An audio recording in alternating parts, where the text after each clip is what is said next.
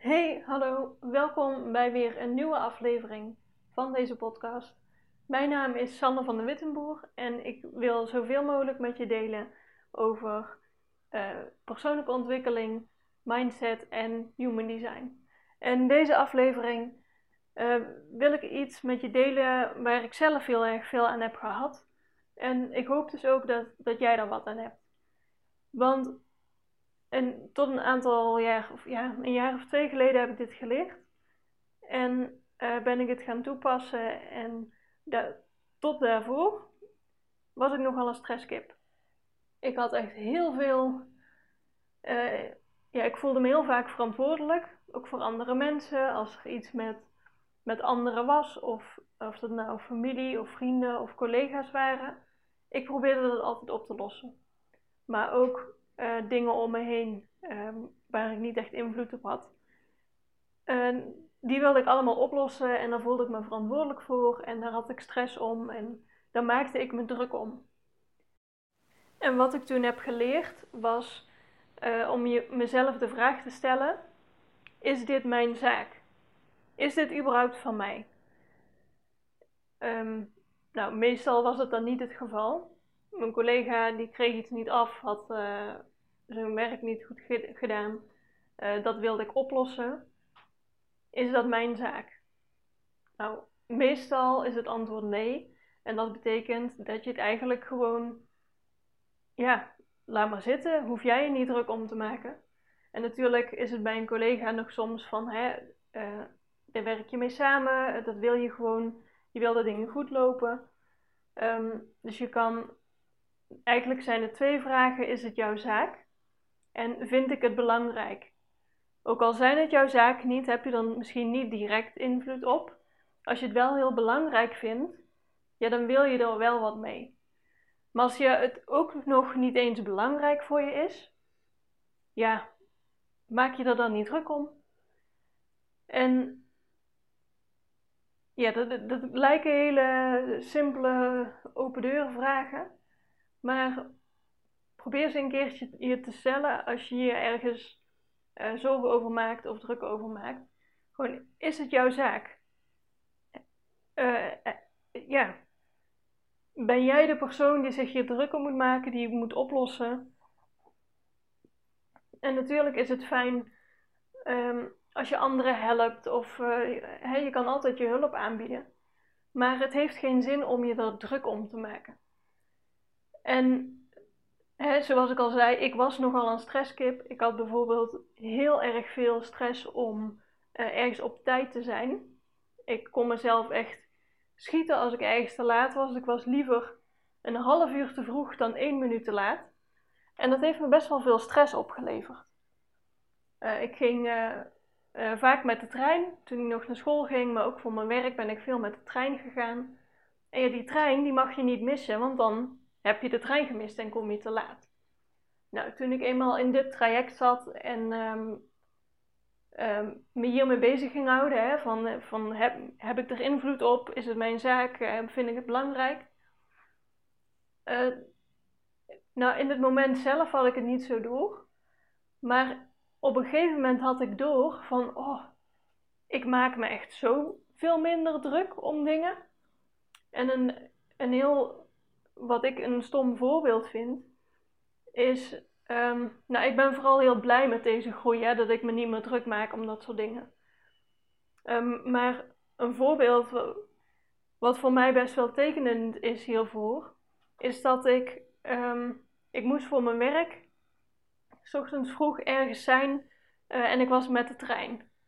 En ik had met mijn collega afgesproken uh, op een treinstation en ik moest daar een, een auto lenen, dus met green wheels, dus van de NS. Nou, heel, uh, dat verhaal wil ik je niet uitleggen, maakt niet uit. Ik moest daar een leenauto lenen en dat moest op mijn kaart, want ik had hem gereserveerd en mijn collega die kon dat niet. Dus als ik te laat zou zijn, dan zou mijn collega, ook al was zij wel op tijd, zou zij ook niet verder kunnen met die auto. Nou, voorheen had ik me echt de hele rit zitten stressen. Want, wat was namelijk, mijn trein die had vertraging en ik had een overstap. Dus ik, ja, hè, het, het, gevaar het kon dus dat ik door de vertraging de overstap niet zou halen, waardoor ik dus een half uur te laat zou komen daar.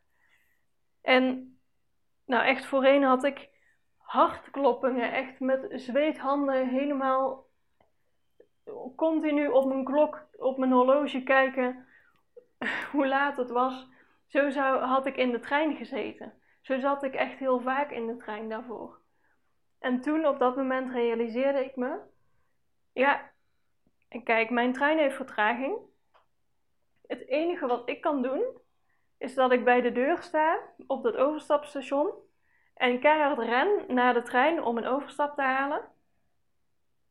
En ik laat mijn collega alvast weten dat ik, hè, dat ik in de trein zit, maar dat er vertraging is, dus dat ik het mogelijk niet haal, maar dat ik mijn best doe. Dat is alles wat ik kon doen op dat moment. En ik kon me gewoon, ik heb gewoon, uh, volgens mij de krantje zitten lezen of iets. Of ik heb gewoon, ik, ik heb dat besloten, hè, van ik ga mijn best doen om die overstap te halen. Collega een berichtje gestuurd.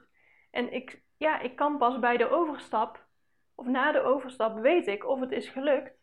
En of ik dus wel of geen vertraging heb. Want als ik hem haal, dan is er niks aan de hand.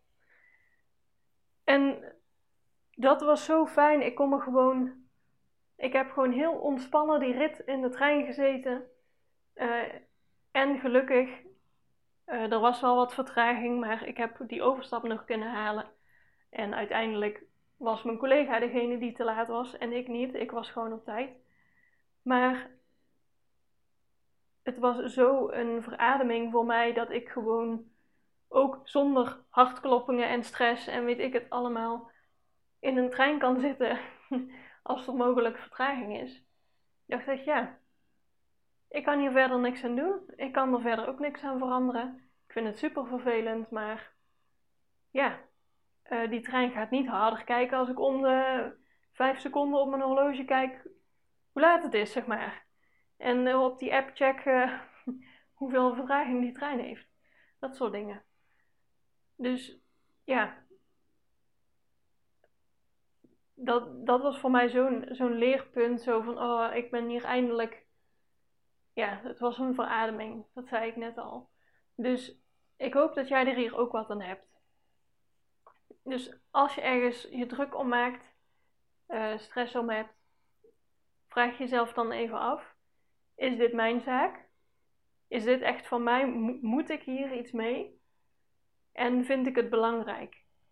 Want ja, als het antwoord dan nee is, dan laat het gewoon gaan. Uh, iemand anders. Het is van iemand anders, geen idee van wie, maar ja, laat het bij die andere persoon. Die is oud en wijs genoeg om het op te lossen. En ja, als je het niet eens belangrijk vindt, laat het dan helemaal gaan. En als het antwoord ja is, ja, dan los het gewoon op. Je hoeft je er geen zorgen om te maken, los het gewoon op.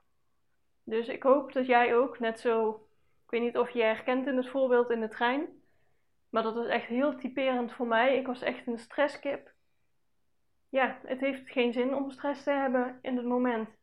Daar gaat het niet sneller van of er gaat, gaat geen trein harder door. Um, ja, dat was eigenlijk de, de boodschap die ik, uh, die ik met jou wilde delen vandaag. Ik hoop dat je wat aan hebt gehad. Mocht het zo zijn, laat het me weten.